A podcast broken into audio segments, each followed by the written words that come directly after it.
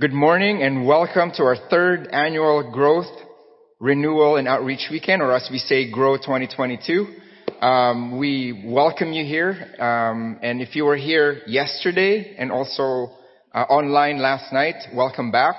Uh, today, after David's lesson at 11:30 to 1 o'clock, we will have lunch here in the building. So please stay around for that. And after that, we will have our third lesson from David at 1 o'clock. So please be here for that as well, in person or online.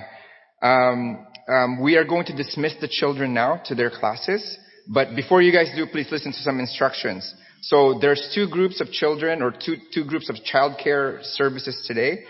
Uh, children ages one and two are asked to be escorted by a, a, a parent or a guardian upstairs to the big uh, classroom, and please stay there until uh, a teacher volunteer is present to take over. And after David's lesson, please come back and retrieve your children upstairs. And those children who are ages 3 to 12, please uh, escort them to the foyer just outside and they will be divided to their appropriate classes at that time. So Kids, please go to your classes at this time.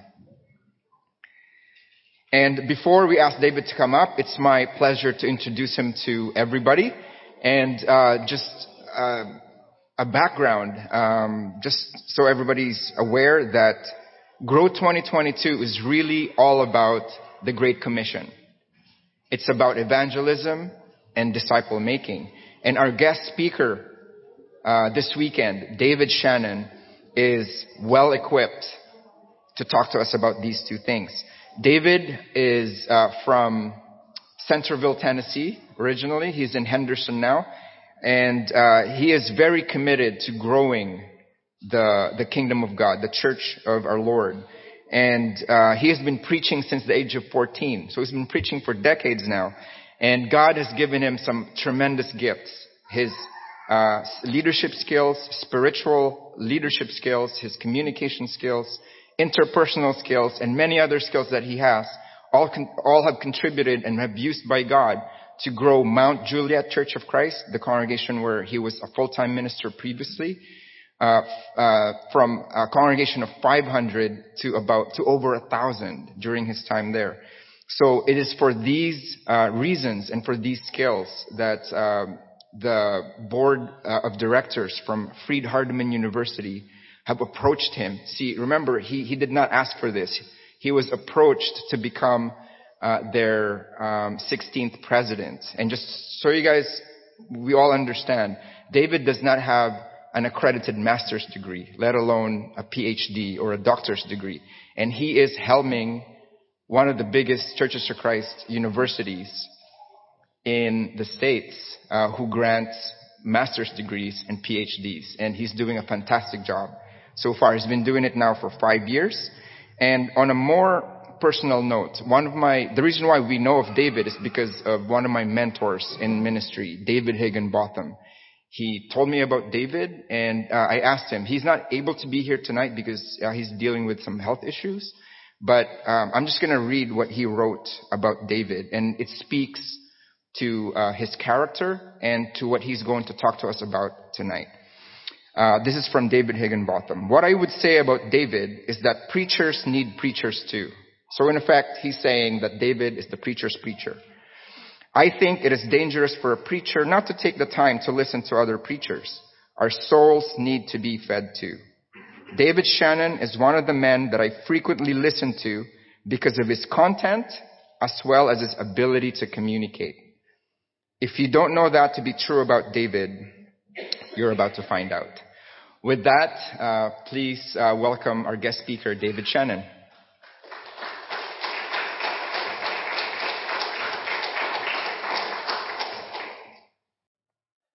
Good morning. It is great to be back together this morning. Hope you had a good evening. It's a sure tremendous blessing for me to be with you. Uh, first time to be in this part of the world, and I'm thankful to be here. And uh, I'm really, really thankful to be able uh, to be discussing and studying and and just uh, working together as a group uh, through a weekend of thinking about souls and thinking about evangelism. Um, like many of you here, I have spent decades with groups studying through this, going out and trying to live it, getting back together and planning again. And I want to take some time this morning to, uh, to kind of give you a, a little bit of thought of a model that, you know, there's not a cookie cutter way to do evangelism. And if somebody thought that there was, that would be a pretty bad mistake. Uh, but yet there are principles that are true whether we're thinking about individuals or we're thinking about a church, a congregation working through this. And so I'd kind of like to blend this a little bit uh, in this session of thinking about disciples, making disciples, but also what a congregation can do to make disciples. And let's let's blend this a little bit uh, over the next few minutes. If we took the time to go around the room and say, "Tell us how you came to know the Lord." every story would be different. Now what we would also come to realize is that no one person was brought to the Lord by one person. There's always an influence of many, many people. And that's why it's so important for us to think about any time the Lord is using us, He's just using us in that moment. And He's already been preparing that person most likely beforehand. And there will be others after us and then even others along beside us that will be engaged and involved in this. As we get into this of thinking about the many, many facets of caring for souls and reaching out to souls, I think about Peter, Andrew, James, and John when they were fishermen. And remember, Jesus called them and, and he urged them to, to lay down their nets and he told them, from here you will go out and catch men. If I said to you, picture someone fishing this morning, do you think if we went around the room that everybody's picture of someone fishing would look the same? Not at all. It depends on where you're from. You see, in Sri Lanka, these stilts are prized family possessions that are passed down generation after generation, putting these families ahead of other families. Or maybe we could go over to Beijing where a stick and a rock cuts through the ice, or maybe we could go to Russia where a drill is used, or maybe we could go to a small bohemian town where every Christmas Eve they pull a huge net with a large rope and they enjoy a Christmas Eve dinner they call a carp haul.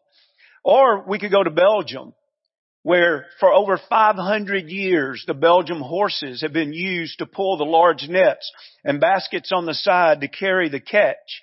Or if you talk to this man from Asia, he would show you the prize catch of the day or even the domesticated cormorants that are used to catch fish. Or we could have a much more simple view. We could look in Havana at one man casting a small net very similar, but even a little bit different in India. Or if you want to come to North America and just have a good old bass fishing tournament, you could turn the boats loose at daybreak and they'll do about 70 miles an hour down the river and you'll see a lot of fish caught that day. But the point is simple, isn't it? There's a lot of different ways to catch fish. And there's a lot of different ways and a lot of different activities that are involved when Jesus said to Peter, Andrew, James, and John, I'm going to send you out to catch men. What would that look like? After I was in ministry for several years full time, I was probably about, about 12 years into ministry.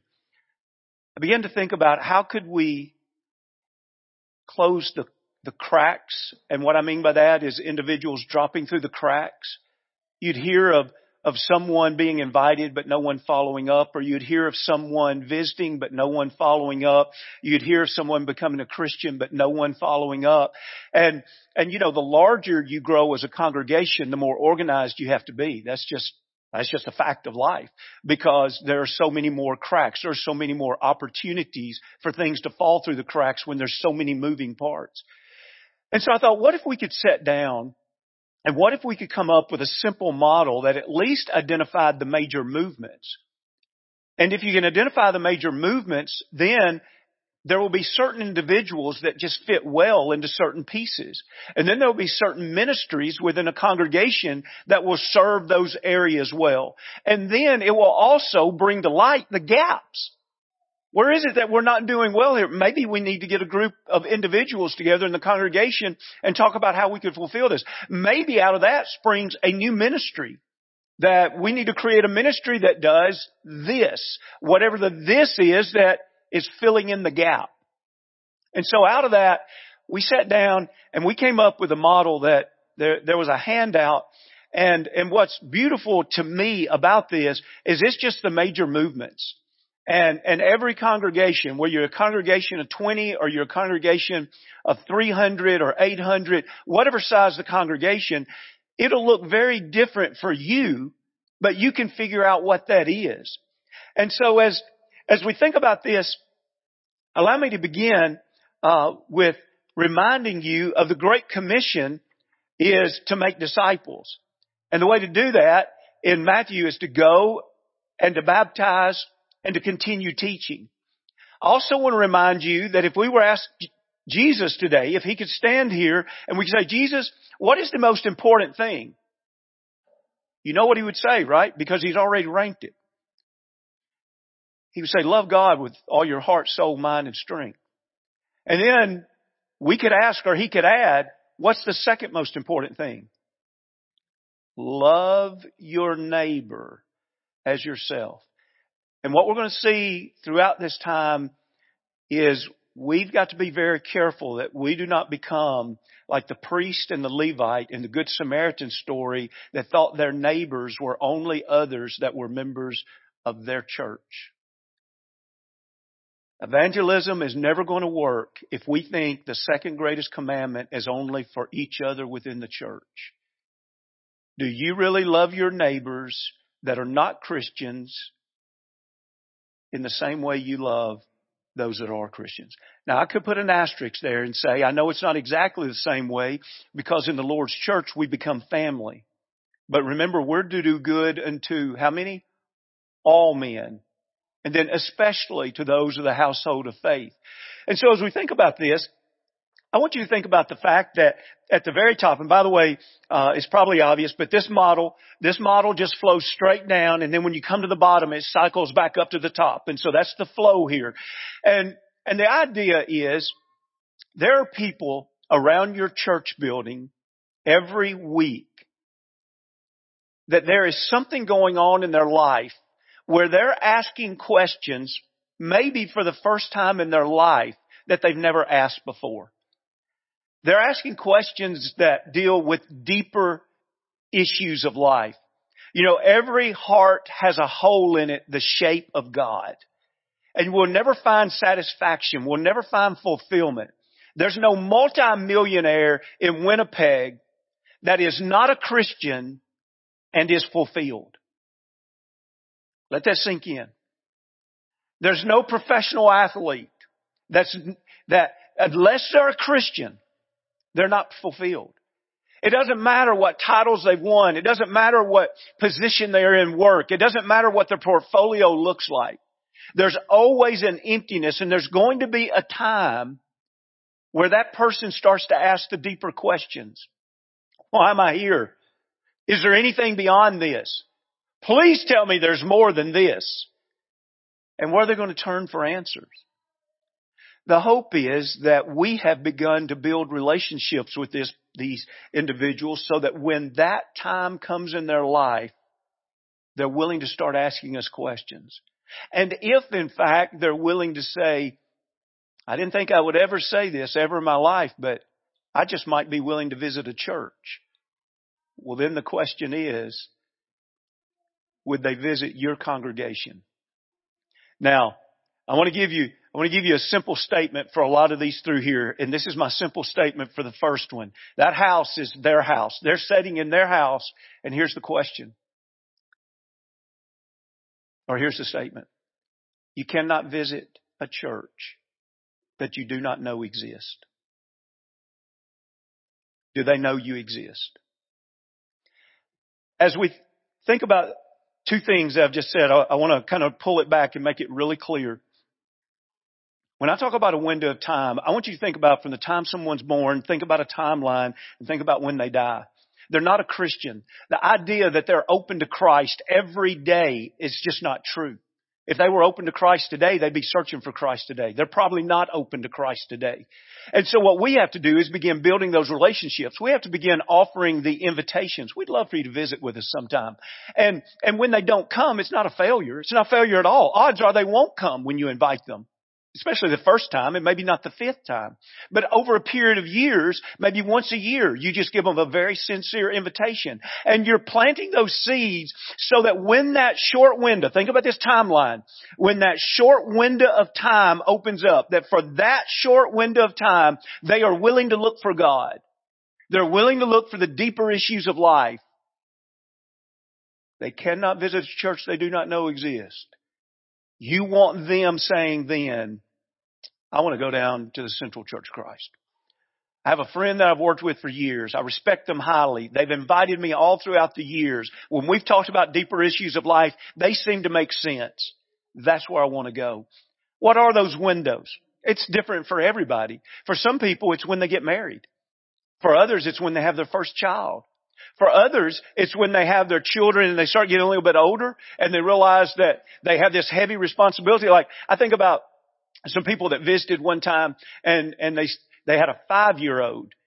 And, and the story went like this. They picked up their five year old from school and the teacher pulled them aside and said, listen, we don't know exactly what to do. Your child uses so much vulgar language and something has to change the dad and mom talked that night and they said, you know, we, we can't believe that we're raising kids that are heathens. And, and they said, what, what are we going to do? And the dad said, you know, when, when I was a kid, I would go and spend the summers with my grandparents and we would go to church. And, and I really enjoyed it. And the wife says, you're talking about church? You're the last person on earth that I would ever think that would talk about church. And he said, I know, I know, but I'm just saying, I don't want to raise kids the way we're raising them now. They showed up on Sunday. They showed up on Sunday because there was a window there where they knew they needed help. They needed something. Listen, sometimes that window is opened after an emergency room visit that was a close call. Sometimes that window is opened up after they attend the funeral of a parent, a grandparent, a good friend. I don't know and you don't know all of the reasons why there's that window of time and you and I don't know exactly when that window of time is going to be. But when we go out and we practice the second greatest commandment to love our neighbor as ourselves, we are constantly planting seeds for those opportunities and those windows to open. Now, let's think about that not just from an individual for just a moment, but let's think about it from a congregation. What can a congregation do to help with those windows of time and help with, with the community knowing that, that we exist? Because you can't visit a church you don't know exists. So what can you do? We used to try to plan a calendar that once a quarter had some kind of event that everybody in the congregation would be very comfortable inviting friends to. And so uh, that may be in the summertime. It might be vacation Bible school. In and uh, another time of the year, it might be a family day where where we would say for two or three weeks before, we maybe would have a month long series on family, and then when we say now the last sermon on this series, the end of the month, we're going to have a family day, and we want everybody to invite your family to come. And there would be a great lesson that would be a non-threatening lesson, if you will. And, and, and that lesson would be on family and the importance of physical family and God's family. And it'd be a wonderful introduction. And so all month long, we would encourage everybody, please invite your family members, invite those that are Christians, and especially invite those who are not Christians. Another time of the year, another quarter, we'd have a Friends Day. And it'd be the same way. We would study about relationships and we'd study about the importance of souls. And then it would all be leading up to Friends Day. And th- throughout that month, we would say, be praying every day for the five friends that you're going to invite. And so a whole congregation's been praying all month for their five friends that they're going to invite. A few weeks out, they invite their five friends. Now, usually no more than one or two of those friends came. But again, keep in mind, great good was done because the whole congregation inviting multiple people each Think of all the seeds that were planted during that time. A little card was given to them about the day, the date, but real importantly, the congregation and the location. Why is that important? You can't visit a church you don't know exists. And so then you have a friend's day. And then friends come. And the follow up is amazing. We would usually try to have a seminar. Here, this seminar on evangelism is awesome and it should take place, but it's an in-house seminar. It's for the church family. You can also have a rotation of seminars that are on topics that people that are not a part of the church family would be intrigued. Hot topics. How to have a better marriage. How to be a better parent. How to, ha- how to handle finances.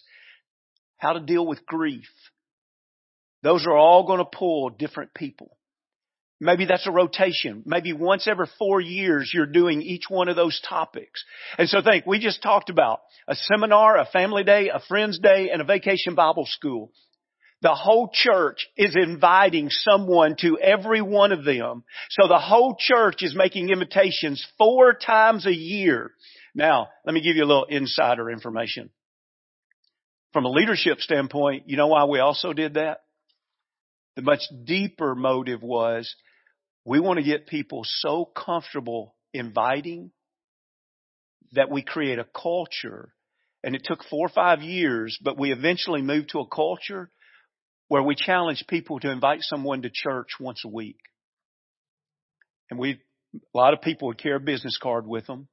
It would just have the name and location of the church and, and the times of worship. And then it would just have some kind of catchphrase on it that would be like, we hope to see you soon.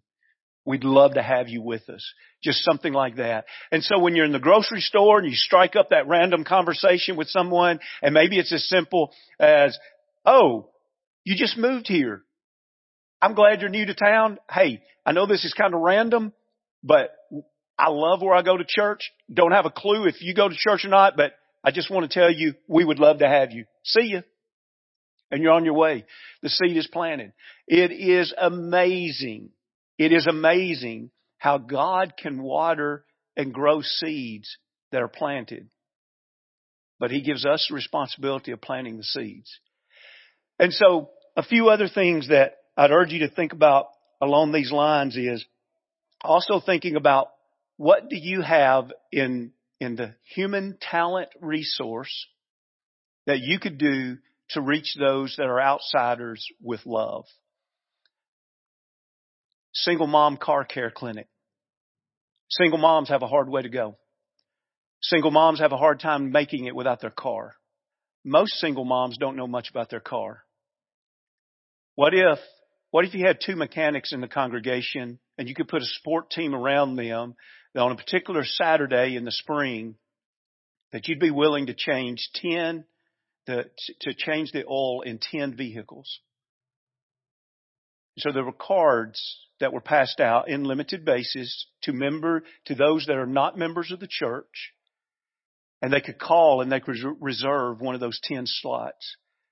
And so when they would bring in their car to get the oil change, you had one crew that was cleaning the car inside and out.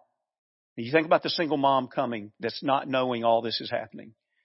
She knows, hey, I'm going to drop my car off and I'm going to stay with it for an hour. But what's going to happen is her car is going to be washed and cleaned inside and out. The oil is going to be changed. The fluids are going to be changed. And if there are things that she needs to know about, hey, we're concerned about the belts on your car. We're concerned about the tires. But then while all this is happening, her and the kids come inside the church building and there's women there to give her a manicure and there's people there to play with the children. And when they leave, there's gift bags that invite them back and give them things that they can color or whatever it is with the children.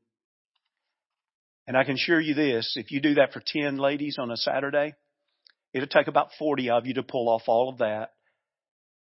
But you'll have 10 women that will cry when they get back in their car. You'll see it. And they will say, I don't understand why you're being so good to me. This is unbelievable. I have never had anyone to be this nice to me. And, and it, it is an amazing way to love our neighbor as ourselves. If you were a single mom, you would want someone to do that for you. And, and it is an easy way to show the love of Christ. And there's never a, um, a twisting of the arm. Now, we're, we're really only going to do this if, if you will come and visit us at church. No, it's, hey, no strings attached. We love you like we love ourselves. And we want, we want to serve you. Um, you know, the, the list can go on when you start just looking in the community of needs. Maybe it's reaching out to the closest elementary school and telling the, the counselor there, we'd like to put together 25 backpacks and can you tell us what needs to be in them? And can you get those 25 backpacks to the students that need it the most when school begins in the fall? And so then it's just someone putting it together and making those connections. And then inside each of them, maybe there's just a simple note that says, uh, the people at the Central Church of Christ love you with the love of the Lord. And, and it's just planting, it's planting those seeds. Maybe it's going out into the community and on a pretty summer day and maybe the Sunday afternoon uh, worship service is in a park. And maybe you spend a couple of hours just enjoying some hot dogs together and, and just playing together. And then if there's an amphitheater or a setting that's appropriate, everybody's sitting down and just having a 30 minute service. Maybe it's only a few songs. Maybe it's just a 15 minute lesson. But what's neat is you invite, again, it's kind of like a friend's day. You invite all your coworkers. We're going to be in the park. We're just going to play for a few hours. We're going to have a short period of worship. We'd love for you and your family to come. We're just going to have a good time together. And then even in the park, maybe even in the park, it's going around letting people know, hey, you're welcome to come over and enjoy a meal. We're, we're going to have a worship service in a few minutes if you'd like to join us. I think about a, a, a Facebook post I saw the other day, and it, it's from a woman that the first time I ever met her and her husband was a worship in the park. It was a friend's day, worship in the park.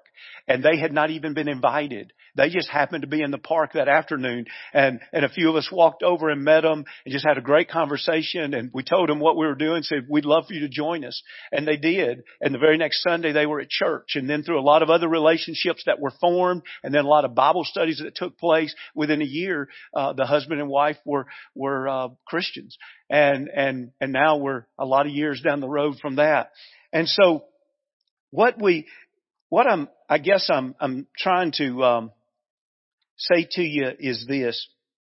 I want to show you a few slides, and um, these are some things that I went through personally.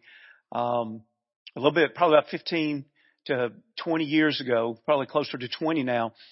But I heard a fellow speak, and I'm going to, in a minute, I'm going to show you uh, what he said. And, and when he said it, it left me feeling miserable. And you know, it's that burden that, wow, we have got to do better. And so here's some things I just want you to think about and, and, um, and, and hopefully if, if we need to do better, hopefully we'll carry that burden in our heart. You know, that's p- people that change things are people that have burdens in their heart. So when I speak about a burden in the heart, to me it's a positive thing. Uh, you, we don't change things if we're comfortable with them. We only change things when we have a broken heart about it and we say this has to change. We have to do this better. We have to do this differently. And so here's some, here's some passages. You know, sometimes we, we say, well, the community just doesn't like the church. And so we begin to operate and we interact with neighbors as if, oh, I know you're not going to like me. Well, I'm just saying that's crazy. Sure, a lot of people don't like religion, but they haven't met you. And they haven't met this congregation. And that should be the game changer because you belong to the Lord. And you are going to reflect the Lord in everything that you are. And that's different. And so think about Galatians 6 and 10. If we really did go out on a daily, a daily basis and fulfill Galatians 6 and 10, therefore as we have opportunity, have you had an opportunity the last week to be good to someone out in the community? Let us do good to all. To all. God expects you and I to be good to every coworker. He expects you and I to be good to every neighbor we have. He expects you and I to be good to every family member we have, even the ones that are difficult to get along with. He expects us to do good to all. So now listen, if collectively we all do good to all, it's going to be hard for people to say, I don't like them. Listen, if we live this out, people might say this. They might say, Oh, I don't agree with what they teach, but they're really nice people. People didn't hate Jesus because he was mean to them. The people that hated Jesus didn't like what he taught, but they couldn't deny the fact that he loved them and that he was good to them. Or think about this. Too many times when we as a congregation say, oh, we're all about service, we're all about service, what we really mean is we're about serve us. We, we do a lot for each other. At the period of time I heard this and another one coming up was when I went back to my office with that broken heart and frustration. And, and I sat down and I thought, I want to look at our ministries. And, and we were a larger congregation. And so, but just let me give you an idea. At that time, we had about 40 something ministries in the church where a deacon led each one of them. And they were all very, very active. And I thought, I'm going to get out the list of these 40 something ministries. And I just want to see how many of these do something good to people outside of the church. I was almost crying by the time I got through the list. We had over 40 ministries, and I had to stretch to get two of them to apply to something outside the church. It's unbelievable. If we're not careful, most of what we do is just for us. And that great commission, we do very, very little for it. Because our organization, our focus, everything is on us. And again, please don't hear me say that we're not important. We need each other and we need to serve each other. But the point is we need to make sure that just as important as it is for us to serve each other, we need to have an outward focus that says we love the community around us. We love the people around us and we want to serve you. And that's, that's when, when I said to you like a single mom's car care clinic, that didn't exist at the congregation I was at before we started considering these things. We ended up having a month long series at, at church on Sunday morning about this. And then after that, we had the elders and deacons and then others in the congregation sat down and we said, we've got to reshape ourselves. We have to start reflecting the second greatest commandment. We have to start serving people outside of the church. How do you want to do this? And it was amazing the list of ideas the single mom's car care clinic came up. The backpacks came up and a list of 20 other things. We ended up having a list longer than what we could do. We couldn't do them all. So we just picked a few and we said, okay, for this year, which one are we going to do? And then the next few years we added a few more and kept doing the others. But what was amazing was the reputation of the congregation in the community in, in a few years period of time flipped. And people would say, that church is good to the community. That church helps us. And, and prior to that, that wasn't the case. And of course, from that, naturally a lot of people were drawn because they were seeing something they hadn't seen before. Um, you know, if we think maybe people don't like us, it probably wouldn't happen. And I've already referred to this, and it's kind of a longer um, passage, but you remember it's the passage of the Good Samaritan. And remember, this started, if we backed up a little bit earlier, this started with him asking, how may I have eternal life? Isn't that neat? That the story of the Good Samaritan springs out of the question, how may I have eternal life? And so, the answer at this point that we're looking at the screen comes down to you shall love your neighbor as yourself. And remember, the man then um, says he's trying to justify himself, and he says, "Well, who is my neighbor?" And he, he thinks Jesus is going to tell him it's the other Jews that are around you. He's a Jewish man and it's the other Jews that are around you. And he's shocked when he hears the story of the Good Samaritan where two Jews pass by, a priest and a Levite, and they just walk by the guy that's, that's left half dead. He's been robbed and, and injured. And then here comes of all people a Samaritan. You don't expect a Samaritan to help people and yet it's the Samaritan that does. And you notice Jesus still doesn't answer his question. Jesus flips the question. Remember, he asked the question, who is my neighbor? At the end, instead of saying, so, your neighbor is everyone, and especially those in need, he flips the question after the, the story tells that, right? The story implies that strongly. And so at the end, this is what Jesus says. So which of these three do you think was neighbor to him who fell among the thieves? And imagine this guy having to say this. He who showed mercy on him.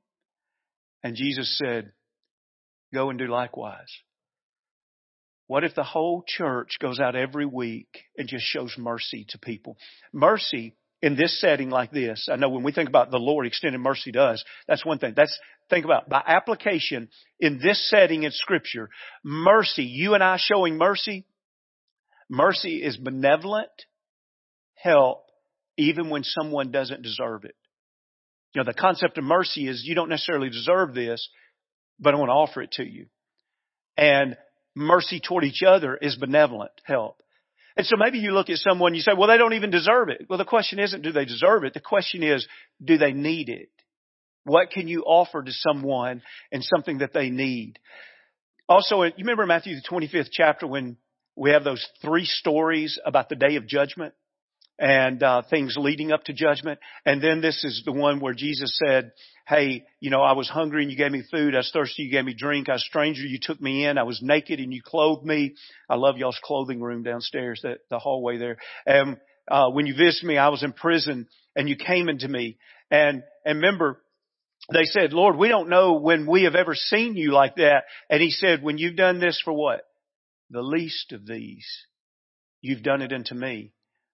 Listen, the community is not going to look around once they've been fed and once they have been given drink, once they have been treated uh, nicely as a stranger, once they've been given clothing, once they've been taken care of when they're sick, and once they've been visited, once they were in prison, they're not going to look around at people that do that and say, oh yeah, I don't like those people.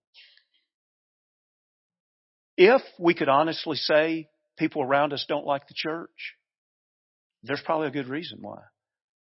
It's probably because we haven't been doing all the things that the scriptures are full of saying this is what we should be doing to outsiders. The commandments, the teachings are very, very, very clear.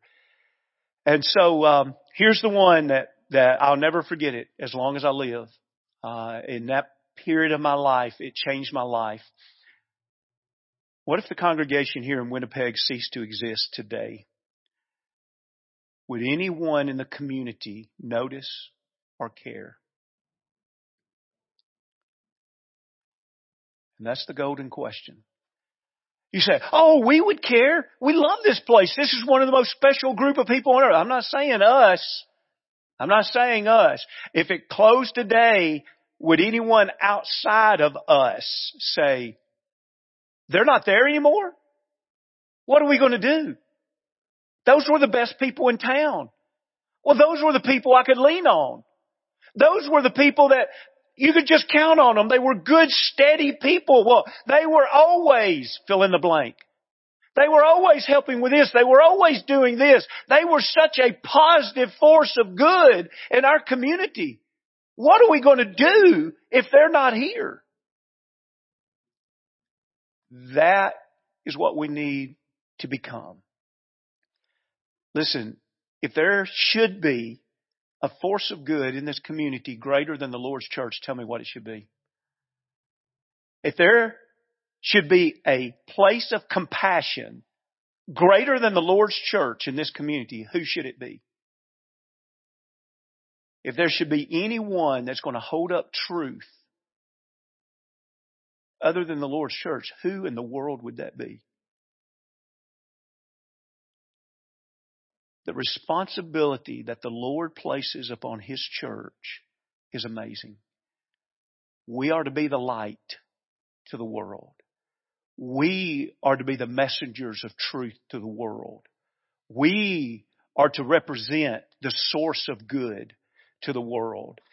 And what an amazing opportunity that is. Okay, so I've said all of that and we're still at the very top of that. But the point is this. I've said all that because if we can't get people to move from their house to our house, the Lord's house, we can't succeed. There has to be some kind of interaction. There has to be something so that when invitations are given, let me give you one more, and I know we're going to run out of time, and, and, you know, it's just neat seeing the way, the work of the Lord. There, there was a guy who every Friends Day would invite his coworkers. And most of the time they wouldn't come. And this coworker came home from work and his wife said, I know you said you'll never go to church with me and the kids, and so I've been raising these kids and we've never gone to church, so I'm just telling you this. I'm tired of it and I'm going to church Sunday. And he didn't like it at all. He circled back around later in the evening and he said, well, where are you going to go? And she said, I don't know and I don't care. I'm just going to church Sunday. And he said, well, you're not going without me. I'm going too. And she looked at him. She said, well, great. Where are we going to go? And he said, I don't know. I'll tell you when I get in from work tomorrow. He went to work tomorrow. He went to that guy that had been inviting him once a year to Friends Days for like five, six, seven, eight years. And he said, Hey, uh, you know that church you go to that you've been inviting me to? Where is it and when does it meet? He told him and he said, I think my family's going to see you Sunday. So of course he met him out in the foyer. They came in, they sat together, and over the next several months, the husband and wife were, were, were converted. And it's just a beautiful story. How do we move people from their house to this house? But then here's the second thing. When we move them to this house, you only have one shot at a first impression, a good first impression. So how do we make a positive first impression? We need to give that a lot of thought. How do we make sure that people are spoken to and they're spoken to by multiple people? How do we make sure that the conversations go deeper than just, hey, it's good to meet you. Glad you're here today and you're on your way. Because that leads us to the third one here. And, and that is people are not going to return for a second visit because you teach the truth. They're going to return for the second visit because you've showed them the love of the Lord. Now, lest you think I don't care about the truth, I care about the truth deeply. The point is, the person visiting doesn't even know the truth. So if you think they're going to come and sit in the pew one Sunday and they're going to come back because they heard the truth preached, they don't have a clue if it's the truth or not. The only reason they'll come back for a second visit is because the love of the Lord was shown to them. When they leave the place saying, wow, those people really care about us. Those people are really genuine. Wow, that's really neat. Maybe somebody invites them out to lunch that day. Hey, and if you can't go today, next week, if you're here, we'd love to take you out to lunch. Whatever it is, there needs to be real relationships that are starting to be built. It has to go beyond the surface because people don't know how much uh, they don't care how much we know until they know how much we care. And so it's important that people aren't setting alone. It's important that people are reaching out to them. But then that brings us to this time of study and self-examination. And by this one, I just put a little statement that says people are not converted through conversations. There has to be a point while someone is having continual visits, there has to be a point that they're willing to set down and they're willing to study. Now, are those conversations about God not important? No, they're very important. For you to have those conversations at work when someone's open to it, sure, it's important, but you're not going to convert somebody through a conversation. So what are those conversations for? Those conversations are to try to get someone to visit and to eventually lead to a Bible study. When someone has visited, uh, you know, like the local congregation uh, and uh, I would oftentimes go up to them like on the third or fourth time that they were there. And I would say to them, Hey, you just don't know how thrilled we are that you're here. And I just want you to know something. Eventually you're going to have questions because you're going to see things and you're going to be like, I've never seen this before. I don't understand why that's being done. Or you're going to have personal questions. Well, I want to know more about what I should do. Here's the deal. Whenever you get to that point and you have those questions, I just want you to know that I sit down and I study with individuals every week. And you just let me know and we'll just sit down and, and we'll start studying through whatever your questions are. And, and it's interesting because at that time they kind of look at you like you have a third eye.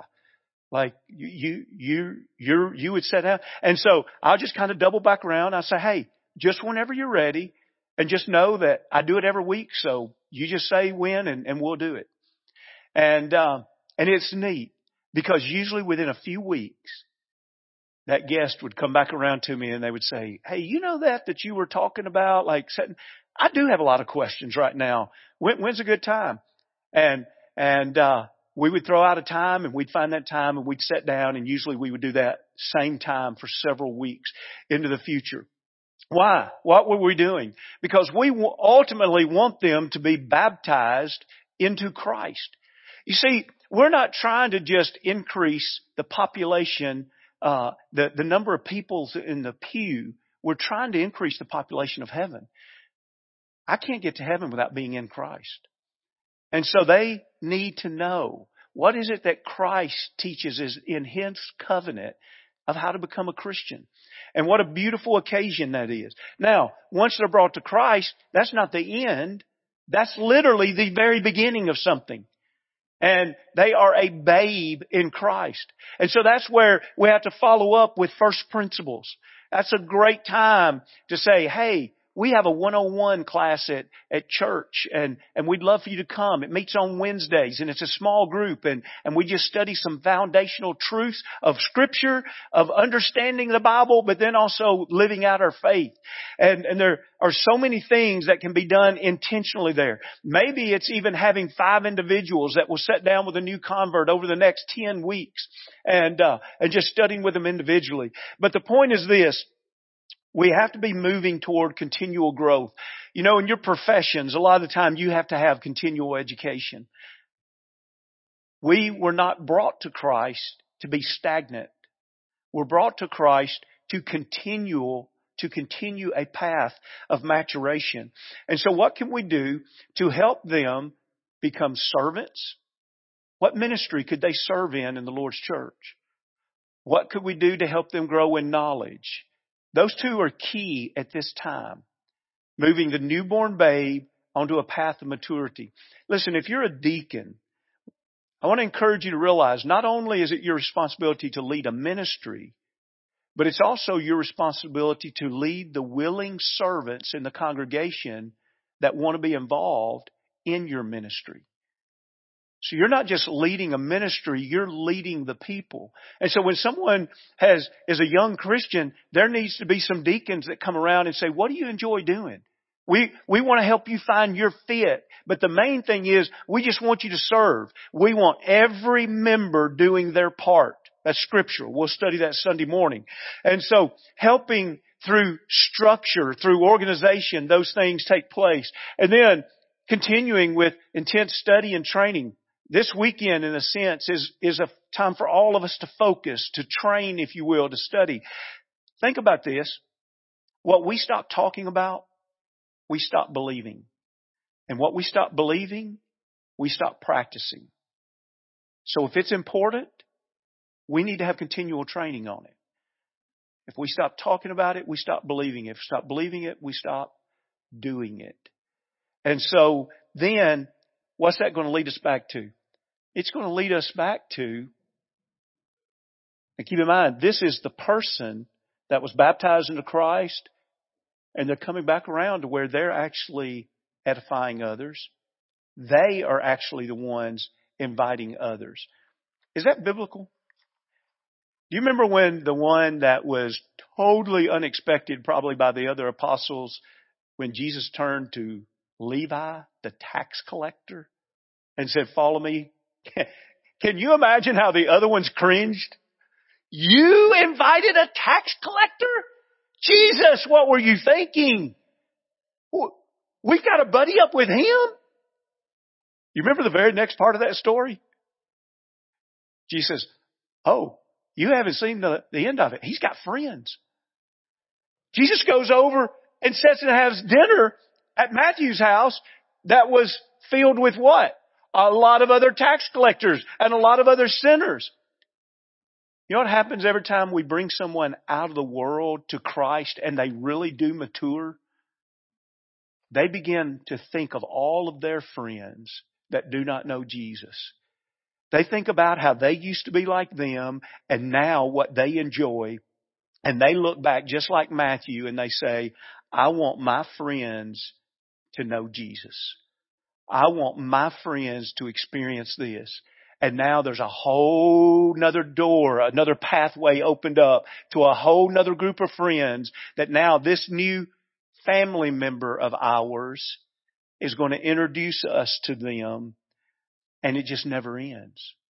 It's just a continual cycle of more people that we can influence.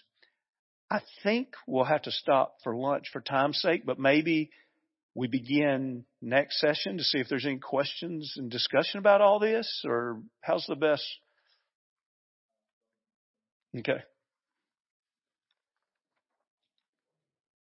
All right. Thank you, David. Uh, wonderful uh, talk about the what and the why of becoming um, um, disciple makers and and and uh, being into evangelism. So we have now the question and answer portion, and it's your opportunity now to ask David uh, some of the burning questions that you have in your minds. I'm looking around, looking for hands, questions, and if you're online, um, I'm not on YouTube right now, right? I know the YouTube, the the messages there. If you text me your questions, I can ask David that as well. 204 515 7415. That's 204 515 7415. We don't have to mention who you are, just your questions. Obviously here, we're going to know who you are because you're going to ask the questions yourselves. Okay, so um, I'll, I'll have I have a, a um, like uh, to to help us whet our appetites on asking questions. Uh, David, you mentioned about the culture of evangelism in the church. Does this mean that all of us, all of us, do evangelistic things? How does that work? You know, how, what do what do what do I say? What do what do you say to people who are like like me, for example? If I'm if I'm a person who goes, well, evangelism is not for me. How is that? What do you say to that?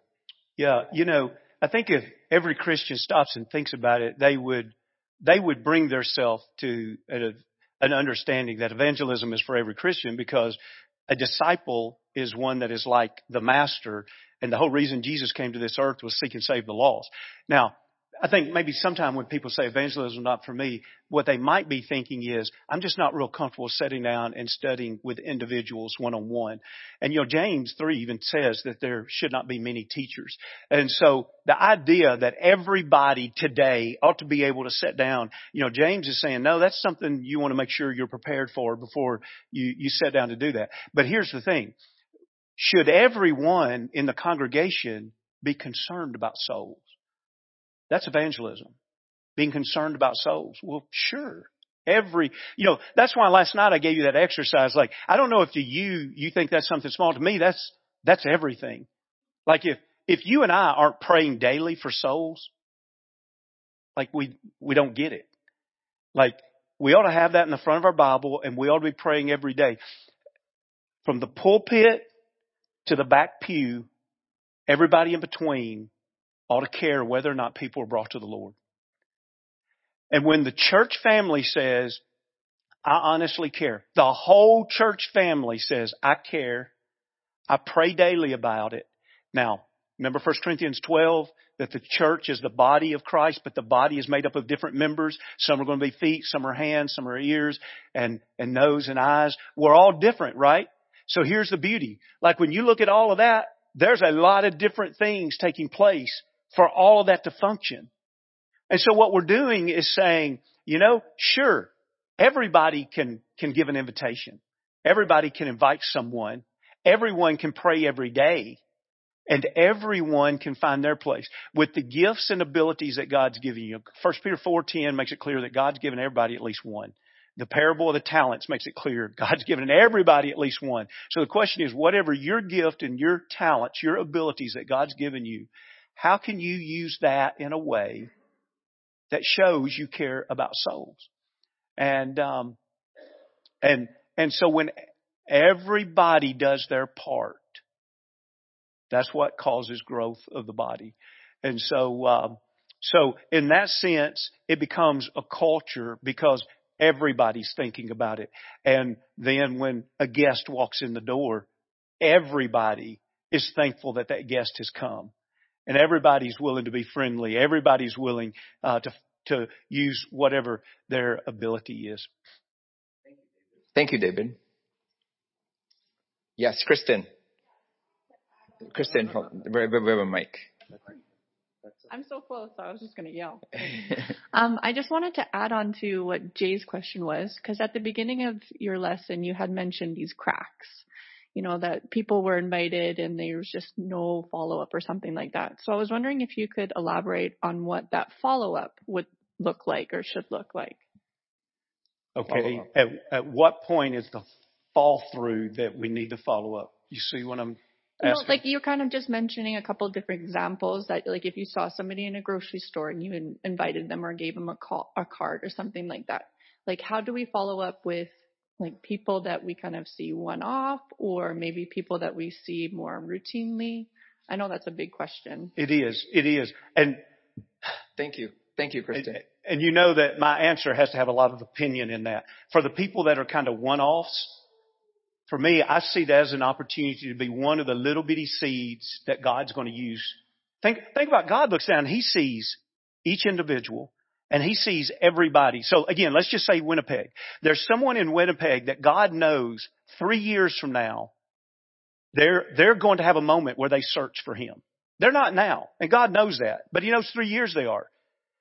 Now, I always hesitate to try to say how God will operate because His providence is far beyond our imagination. But we know that He doesn't have a plan B. The only way that person is going to be reached through the church. That's, that's plan A and there is no plan B. Okay, so, so think about what God might be doing over the next three years. How, how can that person start being introduced? Maybe the one off is three or four people over the next three years invite some church. They have no interest, but at least now that seed is planted. Oh, so there, there is a church in Winnipeg, Central Church. Oh, okay. There's, there's Church of Christ. But my guess is that also God is going to put someone around them in their workplace or where they live. I don't believe any of us live on the street we live on by accident. I really don't. I, I believe that, that we live where we live because God is bringing people around us that they need Christian neighbors. And there's going to be a window somewhere in that period of time. And so, so especially the people that we have regular contact with, it's then figuring out how can, you know, cause what we don't want to be is overbearing.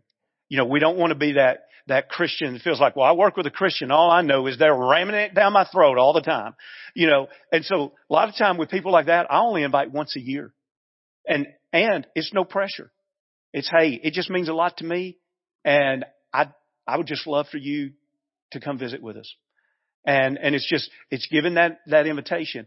But with those people that we are around, falling through the crack would be not caring. Falling through the crack would be, well, I invited them one time and they didn't come. I mean, no. We've, we've got to, you know, if I'm praying for you every day, I'm probably going to invite you at least once a year. And I'm going to be thinking about the conversations we have and I'm going to think about my example before you.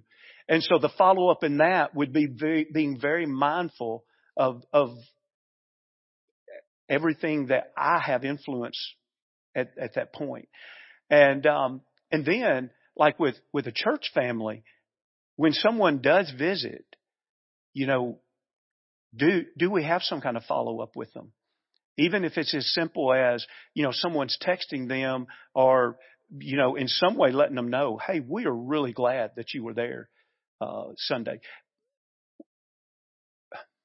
And then you could have even fallen through the cracks is they come and they sit alone and nobody really talks to them and they leave. And, you know, your hope is no one sits alone.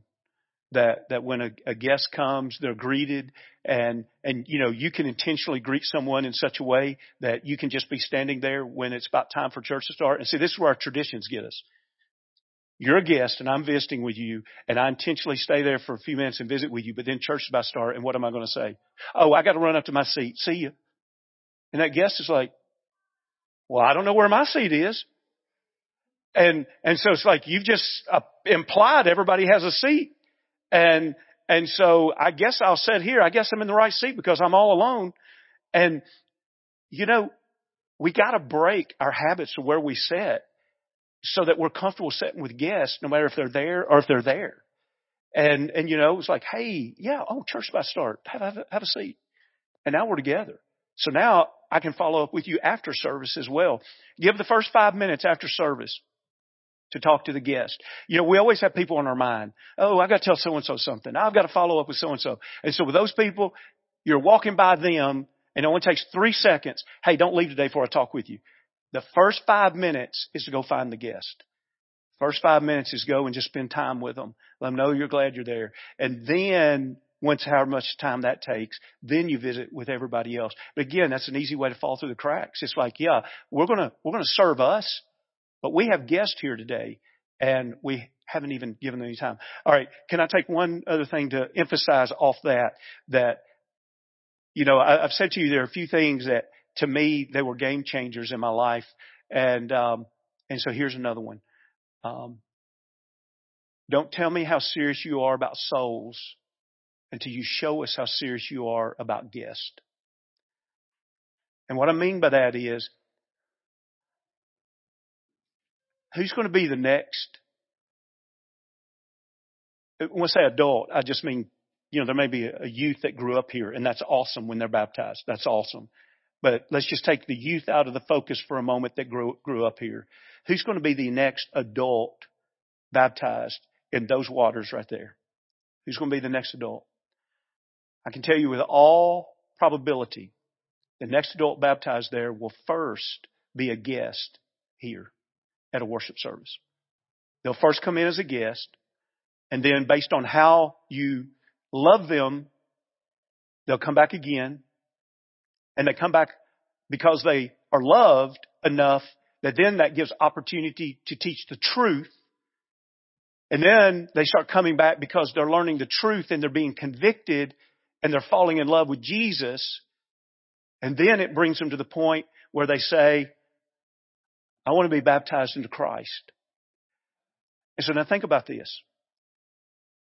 If that's the next person that's going to be baptized into Christ, what if they come the first time and they're not loved? Well, they're just going to go next Sunday to another church down the road and they don't care what flavor it is because they don't know.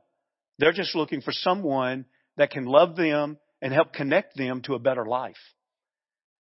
And so, so, you know, we can't say, oh, I'm, I'm serious about souls if we're not serious every time the doors open about guests.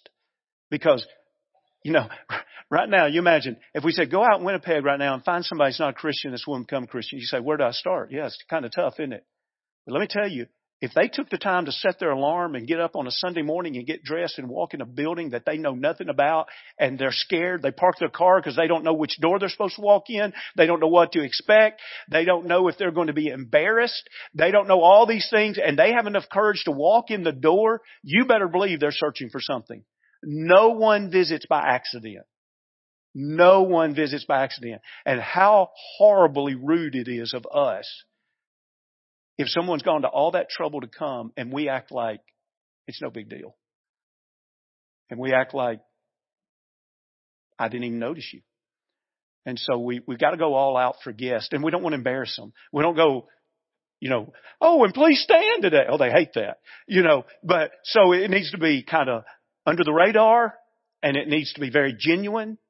And, uh, but we have to go all out for guests because that's the person right now in Winnipeg that's looking for the Lord. Thank you, David. Yes, go ahead, Chad. Um, how was that for elaborating?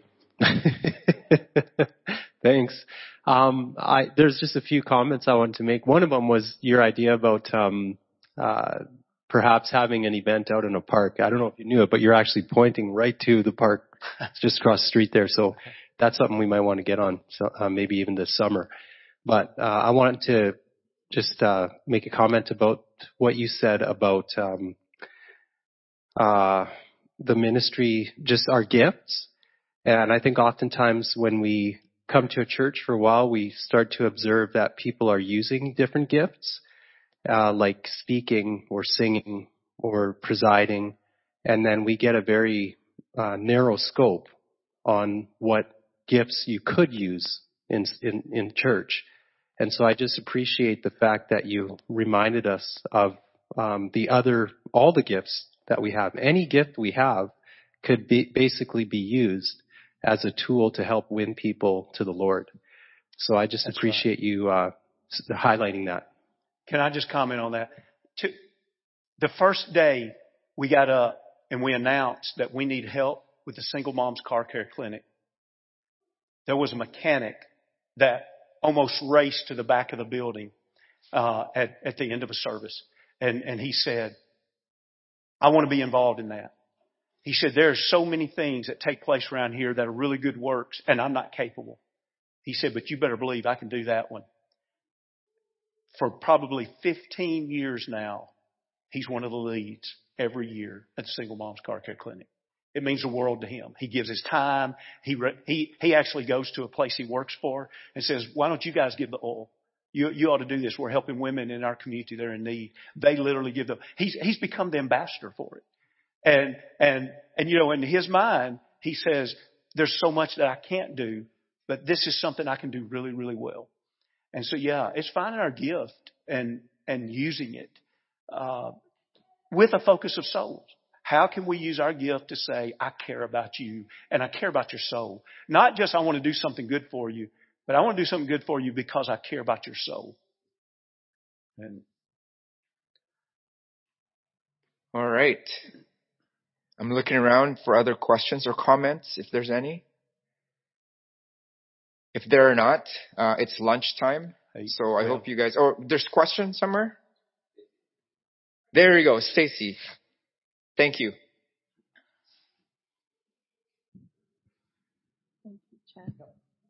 I just wanted to make a comment um, about what you said about the the members of our congregation being involved in what goes on here, um, but not enough contact with others outside of the church, with our neighbors. Um, I think that it is very easy to become internal focused because that's comfortable.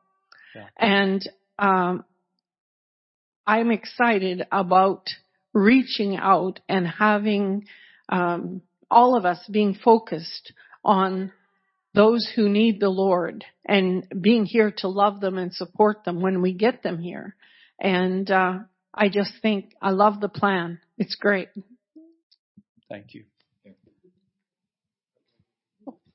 Thank you, Stacy. Well, while he's walking over with the mic, we have one over here. Richard. I just want to make a comment on.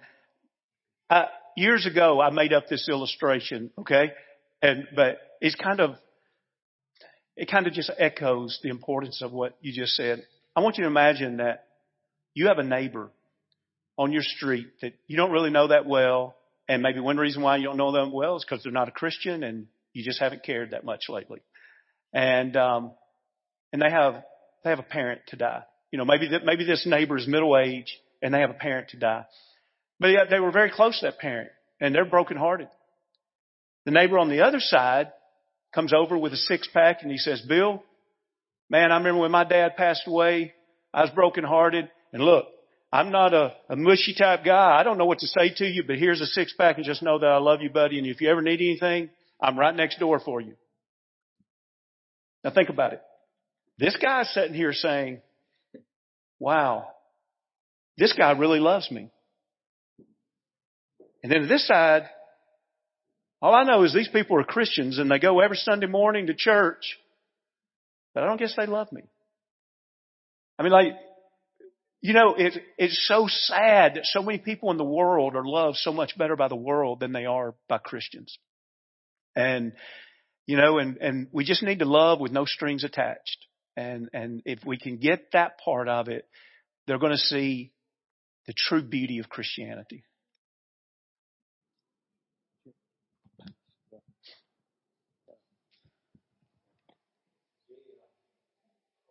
I was just going to make a suggestion on a book by Bob Goff.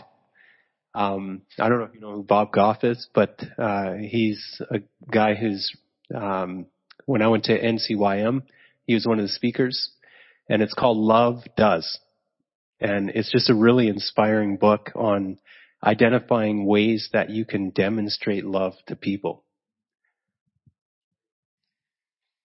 Well, thank you. Richard, I thought you had a comment. Okay. All right. Whoa. Yeah. We're looking forward to that. Okay. So thank you, David. Uh, that's it for our time. Uh, it, again, it's, it's lunchtime, but uh, just so you know that, um, just make your way up and go to the MPR, fill the seats at the tables, and then Miles is going to meet you there for just a short, uh, a little bit of instructions, then we're going to eat. But now we're going to uh, close in prayer and pray for the food at the same time. Let's uh, pray. Heavenly Father, thank you for this um, lesson that uh, we just heard from David. Thank you, God, for sending us David uh, all the way here to Winnipeg to encourage us and to really understand the why and the how and the details of um, how evangelism and disciple making affects our church today. Uh, Heavenly Father, you are such an amazing God that you give us everything that we need.